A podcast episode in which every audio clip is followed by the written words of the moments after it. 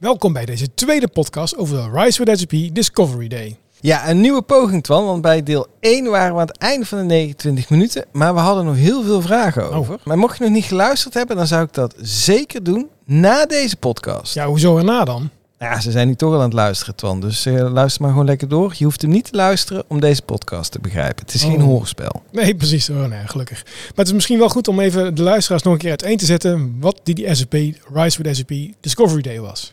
Ja, en ook voor de luisteraars die al wel deel 1 hebben geluisterd. Nou, genoeg reclame gemaakt.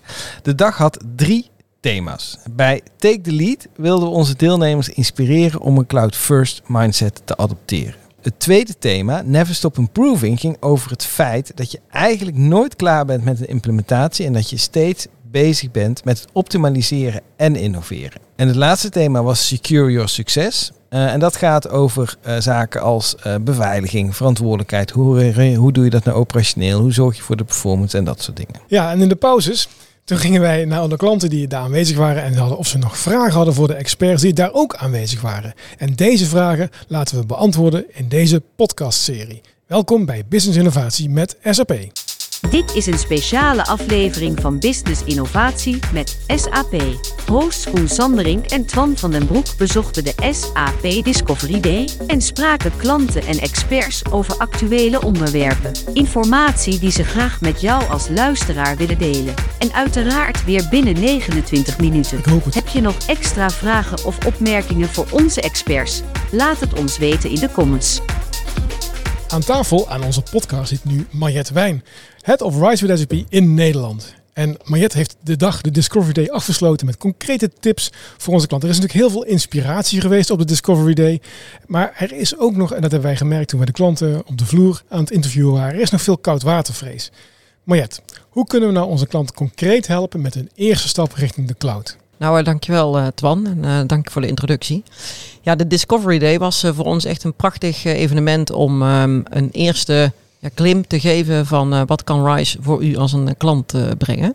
En ehm, wat we de afgelopen twee jaar eigenlijk gezien hebben, dat is dat eh, klanten echt aan de hand meegenomen moeten worden. En ehm, nou, hoe doen we dat in de meeste gevallen?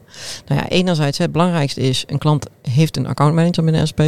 Daar hebben we, eh, die laten we contact opnemen met u als klant. Om eens te kijken van hoe ziet uw landschap er op dit moment uit. En waar zit voor u de Noordstar om in de toekomst naartoe te gaan. Dus wat zijn nu uw wensen voor de komende twee, drie, vier jaar. Om binnen uw IT-omgeving naartoe te gaan. Dat is één. Aan de andere kant hebben we vanuit RISE het engagement model bedacht. En wat doen we dan? Dan pakken we een, geven executive pitch aan CFO, CIO van uw organisatie. Aan de hand van de input die we hebben over uw organisatie. Dus eh, welke licentie gebruikt u op dit moment? Waar heeft u uw hosting lopen? Met welke partners werkt u samen? Gaat u binnenkort naar S4? Zit u nog op ECC? Nou, al dat soort vragen, die bundelen we en kijken we aan de ene kant of dat we daar een business case kunnen maken. Maar aan de andere kant ook hoe uw architect in de toe- architectuur in de toekomst eruit moet gaan zien. Doet wat onderzoek naar de huidige omgeving, naar de toekomst van de klant. En dan maak je daar een verhaal van, want dan gaat er vervolgens heel veel zendingswerk binnen de organisatie plaatsvinden. Dat klopt inderdaad. Dus we geven aan de ene kant die executive pitch. Waarom vinden we dat belangrijk? We hebben het draagvlak nodig binnen een organisatie om uiteindelijk met elkaar succesvol te zijn. Vervolgens gaan we door naar workshopfase. Hè, dus prima, we hebben een high-over plaatje. Maar hoe gaat dat er nu echt concreet uitzien? Dus hoe ziet de architectuur eruit? Wat heeft dat te maken met security? Hoe zitten bepaalde roles en responsibilities in elkaar? Dus hoe gaat dan de future state of art Ja. eruit zien? En wie doet er mee in die workshop? een heleboel ehm, mensen vanuit de klant, ehm, enterprise architecten vanuit de klant, eh, de security officer, de ehm, mensen vanuit de business. Hè. Soms gaan we ook echt dingen in die functionaliteiten veranderen. Dus het hangt er een beetje van af waar de klant naartoe wil, wie dat daarvoor nodig zijn. Maar zeker het, het IT-team. En wat zijn nou een beetje de valkuilen in zo'n traject? Goeie vraag van jou. Mijn mening is dat je niet alleen moet kijken naar, ja maar eh, besparen wij hier geld mee? Ja, hè, in heel veel RISE gevallen kunnen we er geld mee besparen. Maar uiteindelijk gaat het er met name om dat wij vanuit SAP de gedachte hebben dat wij u als klant kunnen gaan ontzorgen. En echt daarna kijken, dat is het belangrijkste, dat is één. Anderzijds, wat we ook ons voor kunnen stellen, is dat als jij op dit moment in jouw IT-omgeving zelf werkt aan de knoppen, dat je bang bent dat jouw baan onder druk komt te staan. Mhm. Ja, dat is absoluut een valkuil, want dat is totaal niet het doel vanuit RISE. En hoe ga je daarmee om met die laatste? Want dat is inderdaad wel een, een dingetje, kan ik me zo voorstellen. Ja, wat, wat, je, wat we doen, we brengen onze eigen architecten mee om te zorgen dat we samen zitten met mensen van de klant en echt uit te leggen wat er nou precies gebeurt, wat wij wel doen als SAP, wat u als klant nog kan doen en wat de partner kan blijven doen. Het is de driehoek klant, partner, SAP. Die is super belangrijk. ja. Nou, eh, wie zegt net al, wel, kijk nou niet naar de besparingen, want er is geen TCO-insteek eigenlijk, maar vooral naar van, waar kun je efficiënter werken, waar kun je slimmer werken en waar wil de klant naartoe. Maar nemen wij ook onze eigen Noordstar mee onder onze arm, de SVH naar Public Cloud bijvoorbeeld? Zeker, absoluut. Hè? Dus we kijken enerzijds van jongens, waar, hoe kunnen we nou met u die omgeving slimmer doen en efficiënter? Maar anderzijds, samen met mijn pre-sales collega's, kijken we naar wat is nou de Noordstar. En in sommige gevallen betekent dat dat een klant inderdaad nu ehm, eh, op on-premise ECC zit en uiteindelijk naar de public cloud kan. En, dus als je op ECC zit, dan is het niet dat je niet mee mag doen aan Rise voor de SAP. Zeker niet. Gelukkig. en hoe, lang, eh, hoe lang duurt zo'n traject? Het verschilt. We hebben klanten gehad die in twee, drie maanden live zijn gegaan. Oh, echt waar? We hebben ook echt klanten die er eh, een jaar, anderhalf jaar over doen. Maar dat heeft ook echt te maken met wat voor type transformatie gaan we nu in.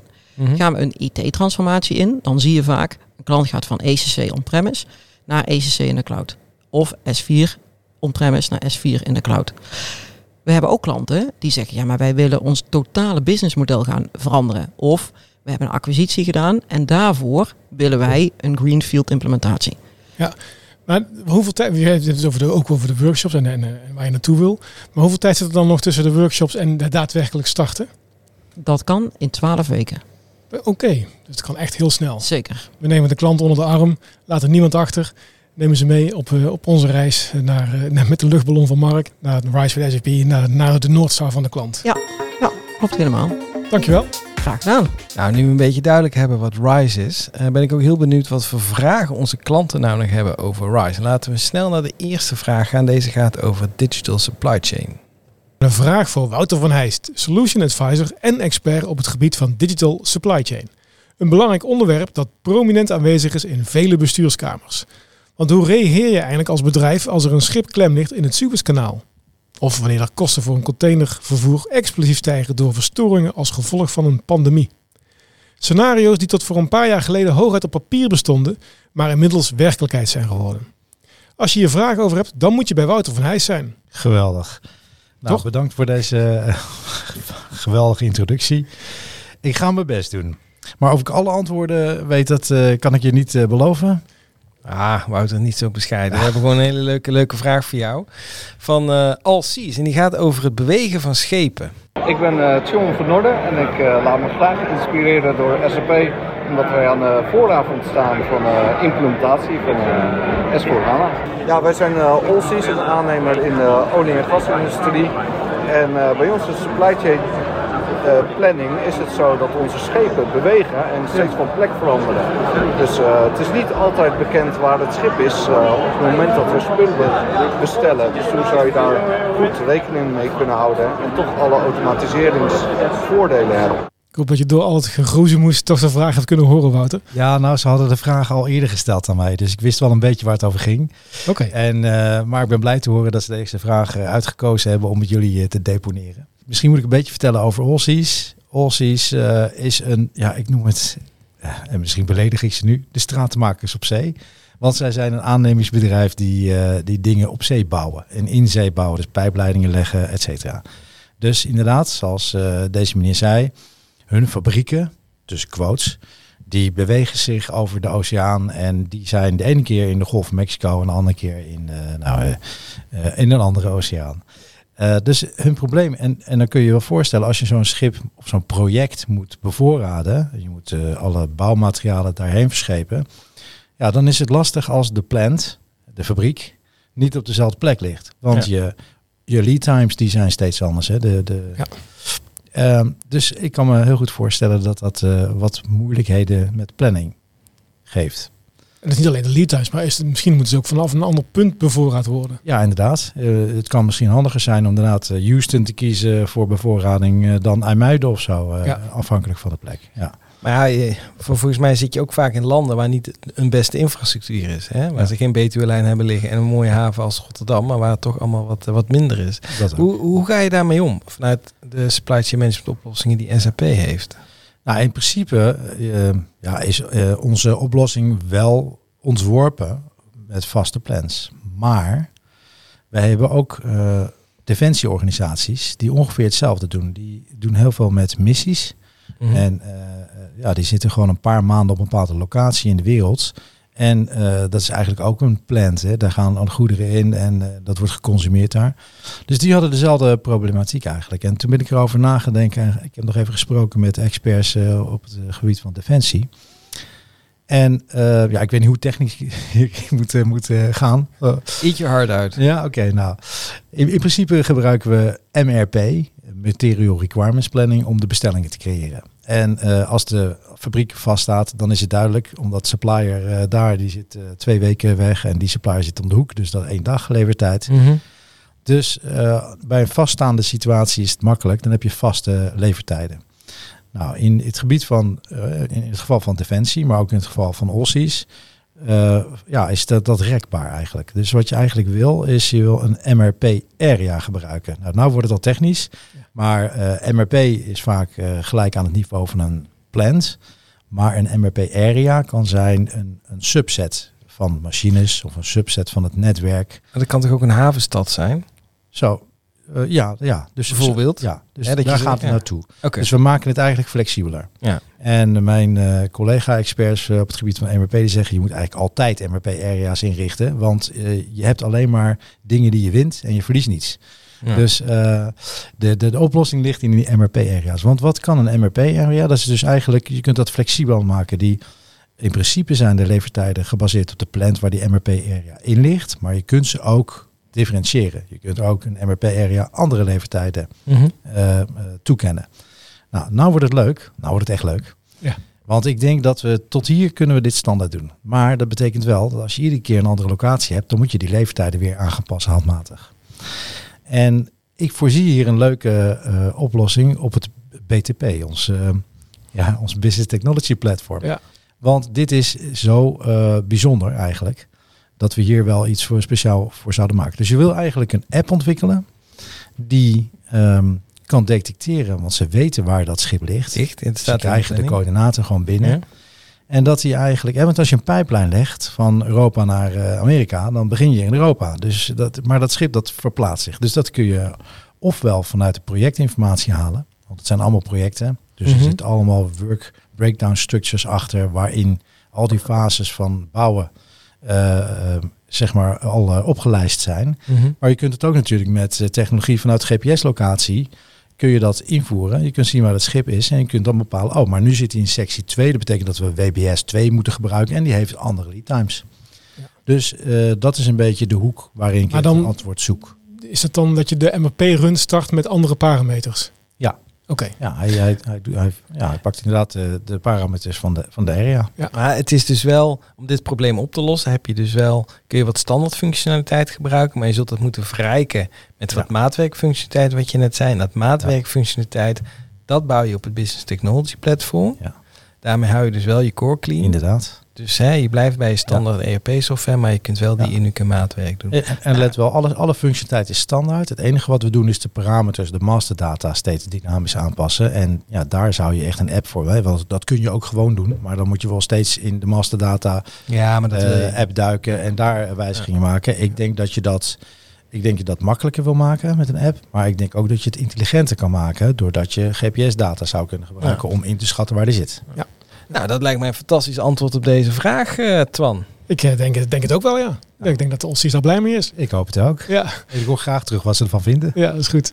Dankjewel, Wouter. Graag gedaan. Ja, nou, dat was interessant. Maar wat onze klanten ook nog eh bezighoudt is security en compliance. Moeilijk onderwerp. Ja, en laten we snel doorgaan daarom naar onze volgende expert. Jeroen Kroon is Cyber Security Advisor EMEA. Expert op security, compliance en business continuity. Zijn werkzaamheden bestaan uit het uitleggen van de vernieuwde cybersecurity strategie en ook duidelijk maken van wat SAP kan betekenen op het gebied van gegevensbescherming van klanten. Hiermee probeert hij klanten inzicht te geven in hoe SAP de klant kan ontzorgen op het gebied van beveiligingsactiviteiten wanneer er gebruik wordt gemaakt van de SAP Cloud. Fijn om hier aan te schuiven en vragen van klanten te kunnen beantwoorden. Nou, dankjewel Jeroen, fijn dat je hier bent. Maar voordat we naar de eerste vraag gaan, heb ik eigenlijk een vraag uh, aan jou. En dan zie ik Twan nog gelijk kijken van ja, maar het is klanten die vragen stellen, dat klopt. Maar wat is er nieuw aan de vernieuwde cybersecurity strategie van SAP? Je wil zelf ook wat leren. Ja, kijk, ja, ja dat vind je ook altijd leuk om, te, om weer wat nieuws te leren. Maar vooral, we hebben een, een eenduidige boodschap uh, geformuleerd. Uh, waar eigenlijk heel duidelijk onze strategie in die drie pijlers, zeg maar, uh, steunen van SAP boodschap zijn. Eén is we bouwen veilig, maar we maken secure software. We run securely, en dus we opereren het ook heel veilig. En als laatste we acteren veilig. Met andere woorden, ook alle SAP-collega's, partners en, en, en, onze ja, sub, subcontractors, zeg maar, hyperscalers, mm -hmm. met z'n allen als één groot ecosysteem hanteren wij ook veilig. En daarmee, met die drie invalshoeken, ja, proberen we onze dienstverlening zo, zo goed mogelijk en zo betrouwbaar mogelijk te maken voor onze klanten. Veiligheid voorop. Nou, duidelijk. Ja, ja. toch? Veiligheid voorop, belangrijk. Oké, okay, laten we snel naar de eerste klantvraag gaan. Daar komt hij. Hebben jullie ook een soort uh, maturity scan om uh, over te gaan op RISE? Ja, ja. Het, het is niet een, een, directe security vraag, maar een beetje indirect vanuit meer, meer uh, van, van hoe kan ik vanuit mijn huidige situatie waar ik sta overgaan naar RISE. Maar we kennen het FRE. Dat staat voor het Future Ready Enterprise Maturity mm -hmm. Level model.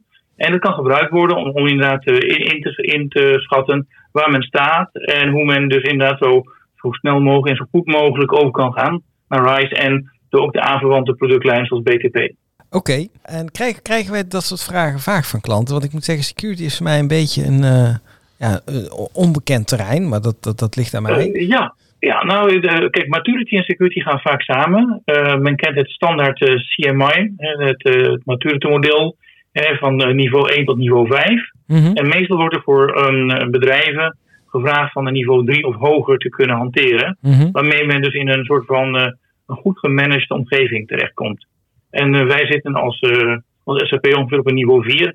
Oké, okay, en, en wat moet je dan doen om naar niveau 5 te komen? Nou, dat is niet altijd noodzakelijk. vaak is zeg maar die, die laatste stap van 4 naar 5, hè, die 20% verbetering, is misschien 80% meer budgetinvestering. Ja, ja. Okay. Uh, dus uiteraard nul betekent je hebt niks. Nou, dat, dat vergeet maar even. Mm -hmm. uh, niveau 1 is vaak van ja, we hebben het op papier staan, maar we weten niet of, het, of er ooit mee gebeurd is. Ja, en en zo'n zo'n zo'n level, ja. zo'n CMI-level, zit dat dan bijvoorbeeld ook in de Service Level Agreement, zoiets? nee, nee niet, niet zover, maar er wordt wel op verschillende manieren mee geconfigureerd, zeg maar. en omgegaan. Dus op die manier. Ja. Dus om, om te staan met te kijken van wat is niveau en hoe kan men daarin verbeteren? Dat is eigenlijk het belangrijkste van maturity levels.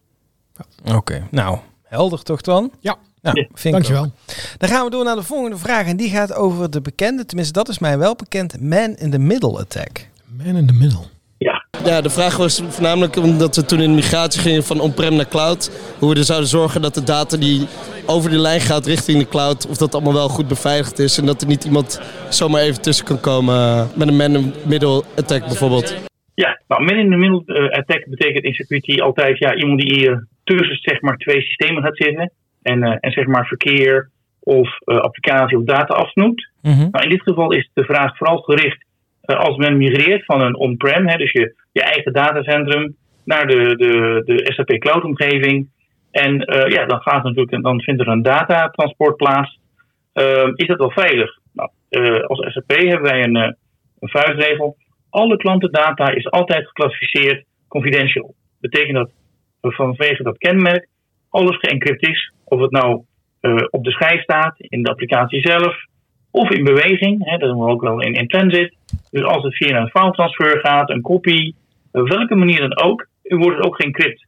Dus iemand die uh, in, de, in het midden staat en die heeft dus zeg maar niet de sleutels, mm. en dat heeft hij ook niet, alleen maar zeg maar de versturende kant en de ontvangende kant, uh, dan heeft hij er niks aan. Dus hij kan wel misschien de data voorbij zien komen, maar dan ziet hij alleen maar nulletjes en eentjes. Dus geen gevaar. Oké. Okay. Oké, je veiligheid voorop. Ja, en, en ik, ik heb ook uh, gehoord, uh, maar dit kan ook een categorietje uh, iets met een klok en een klepel zijn, dat als jij in een Amazon datacenter zit en je zit op de public cloud en je wilt naar, naar, bijvoorbeeld naar BTP, dan hoeft dat helemaal niet meer over het internet heen. Dan kan dat gewoon intern in een beveiligde omgeving blijven. Ja, dus afhankelijk van opties en afhankelijk van, van de mogelijkheden, betekent dat men ook zeg maar kortere paden kan verkiezen. Mm-hmm. En die dus, op de, die, die in dit geval binnen Amazon zelf blijven. Ja, en dan heb jij geen last van mij in de middel natuurlijk. De volgende vraag, Jeroen, is van Suzanne Wijnen van de Nederlandse Spoorwegen. En zij wil graag weten hoe haar data wordt beveiligd in de public cloud. Ik ben Suzanne Wijnen van de NES en ik had een vraag over de public cloud of de private cloud. Hoe private is een public cloud? Dus hoe, ben je dan, sta je dan open voor alles of ben je dan nog steeds afgeschermd binnen een public cloud? Hoe werkt dat precies? Ja, mooi hè? Hoe private is een public cloud? Zij maakt zich daar wat zorgen over. Kun je daar wat meer over vertellen? Ja. Ja, ik, ik had de vraag als volgt geïnterpreteerd van eigenlijk wat is nou het verschil tussen hoe jullie de data afschermen in de private cloud en of de public cloud? vanuit de SAP-perspectief. Nou, even de basiselementen. Public cloud van SAP is een volledige uh, uh, SaaS-dienst. Dus dat is iets wat kant en klaar staat voor klanten. Um, dat is een gemeenschappelijke omgeving, maar wel beschermd, uh, zeg maar, met centrale um, toegangsbeveiliging. Denk aan firewalls, proxies, maar die voor dus de hele set klanten gelden. Uiteraard, de public cloud is alleen maar, ja, zou zeggen, gericht op een algemene zeg maar, uh, systemen zeg maar, die ingericht zijn voor, voor niet alle uh, specifieke industrieën. He, dus dat zijn gemeenschappelijke oplossingen. Mm -hmm. Betekent dat de infrastructuur dezelfde is, maar de data van de klant is wel afzonderlijk en keurig beschermd op logisch niveau. kijk maar naar de private cloud, dan komt men eigenlijk aan een soort van eigen datacenter idee. Mm -hmm. waar men een volledig afgeschermde omgeving heeft. Men draait in een eigen, ja, zeg maar ook eigen netwerk. Uh, maar men heeft ook zelf een aantal verantwoordelijkheden. Hm. Dus bijvoorbeeld als men de private cloud moet men zelf op advies van SAP eh, patches bijvoorbeeld aanbrengen en security verbeteringen. Men moet ook, ook zelf opletten op een aantal security elementen waarin de public cloud al deze zaken door SAP worden gedaan. Dus SAP zorgt voor de beveiligingsupgrades, zorgt ook voor de patches. Um, en dat is dus, daar zitten een beetje de verschillen. Dus eigenlijk is men aan de ene kant veiliger in public cloud dan in private cloud. Oké, en nu zei jij net dat de data is beveiligd op een logisch niveau. Wat is een logisch niveau? Nou, in het geval van de private uh, cloud, hè, dan heb je eigenlijk je eigen set, uh, je eigen servers. Mm -hmm. ja? In het geval van de, van de public cloud is er dus één SAP-server. Mm -hmm. en, uh, en waar dan op ja, zeg maar tabelniveau de beveiliging is aangebracht tussen de gebruikers. Okay. En, ook, en er is dus één encryptie voor het geheel. Mm Waar in de private cloud iedere omgeving een eigen uh, set sleutels heeft. Ja, oké. Oké, dus ja, ja, ja. Dus jij zegt gewoon, je Pietje mag wel toegang hebben tot tabel X en Jantje niet. Dat bedoel jij met logische... Nee, ja, klopt, ja. ja. ja En weliswaar, uh, de SAP-beheerder heeft een, natuurlijk een inzicht over het geheel. Hè, we kunnen nog steeds niet bij de klantendata. Mm -hmm. En dat is voor iedere klant uh, afzonderlijk natuurlijk in te zien. Ja. Maar het is nu een iets, iets anders niveau en, en, en ook andere ja, architectuur dan als men een, zeg maar, een volledige een afgezonderde eigen uh, omgeving krijgt. Ja, zoals met private cloud.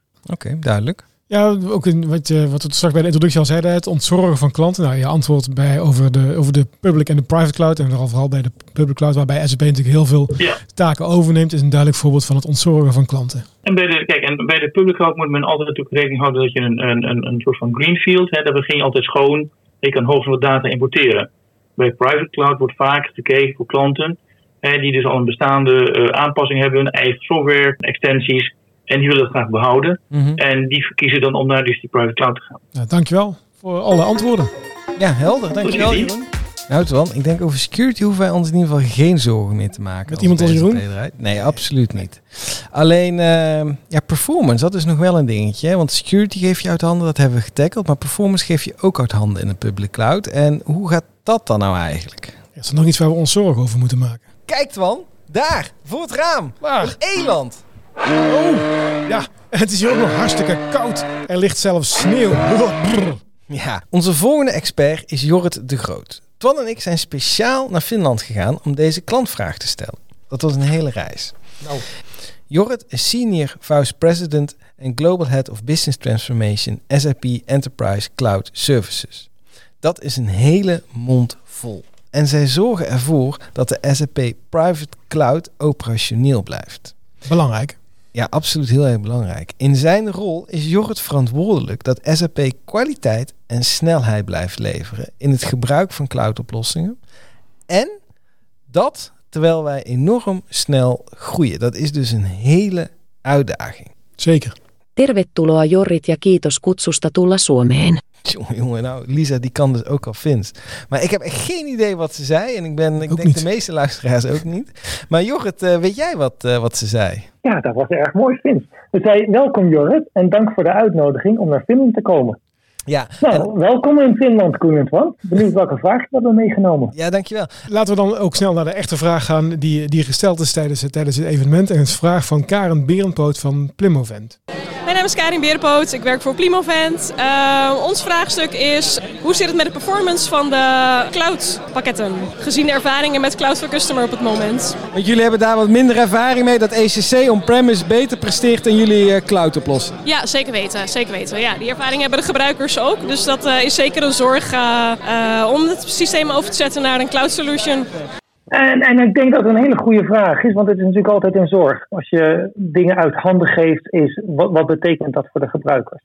Nou, het goede is dat wat wij van onze klanten horen, en we hebben er op dit moment al 3.500 um, in de cloud die wij beheren, is dat we eigenlijk het omgekeerde krijgen. Is dat de, de performance uh, eigenlijk beter is via de cloud dan wat ze on-prem hadden. En dat komt voornamelijk omdat op het moment dat je de situatie van uh, on-prem overzet naar hosted bij ons, gebruiken wij onze eigen referentiearchitectuur. En die is helemaal geoptimaliseerd om te zorgen dat we uh, het meeste krijgen uit de infrastructuur die we hebben. Dus samen met die referentiearchitectuur krijg je een, een, een infrastructure as a service omgeving met met eh, alle hardware erin. En daarvan weten wij, en dat kunnen we ook zien in eh, dagelijks gebruik, dat met dezelfde hardware je krijgt eigenlijk een betere performance, een betere uh, schaalbaarheid. En ja, je moet natuurlijk wel je, je netwerkconnectivity goed opzetten. Mm-hmm. Maar wat wij ook voor zorgen is dan ook een beter management van bijvoorbeeld de compute en storage performance. Voor de klanten die wij hosten, en dat, dat van, uh, zoals ik al zei, we hebben er een paar duizend, van, van klein tot tot heel erg groot. Uh, de feedback die wij krijgen van de klanten terugkoppelingen is dat uh, cloud voor hen uh, geeft ze meer performance voor minder hardware die ze moeten investeren erin. Ja, dat zouden we veel vaker moeten zeggen. Want ik denk dat er heel veel koudwatervrees is. Koud in Finland, koudwatervrees is.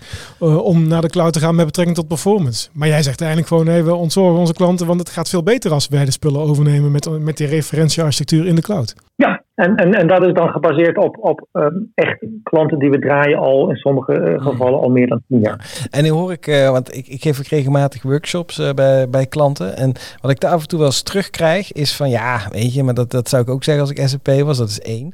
maar twee is van, uh, maar SAP die stemt zijn infrastructuur zo, uh, en dat is een beetje de negatieve benadering, dat weet ik, maar het leeft wel.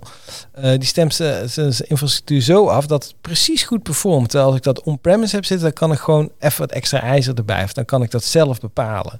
Is, is dat nog iets wat, wat je ook wel regelmatig terug hoort? Of hoe, ga, hoe gaan we daarmee om? Ja, het hangt een beetje vanaf wat voor soort contract je hebt. Voor de hele grote klanten wordt alles samen met de klant gepland en afgesproken. En dan kijken we naar hey, wat is de performance die je wil hebben, wat is daar de, de infrastructuur die je daarvoor nodig hebt.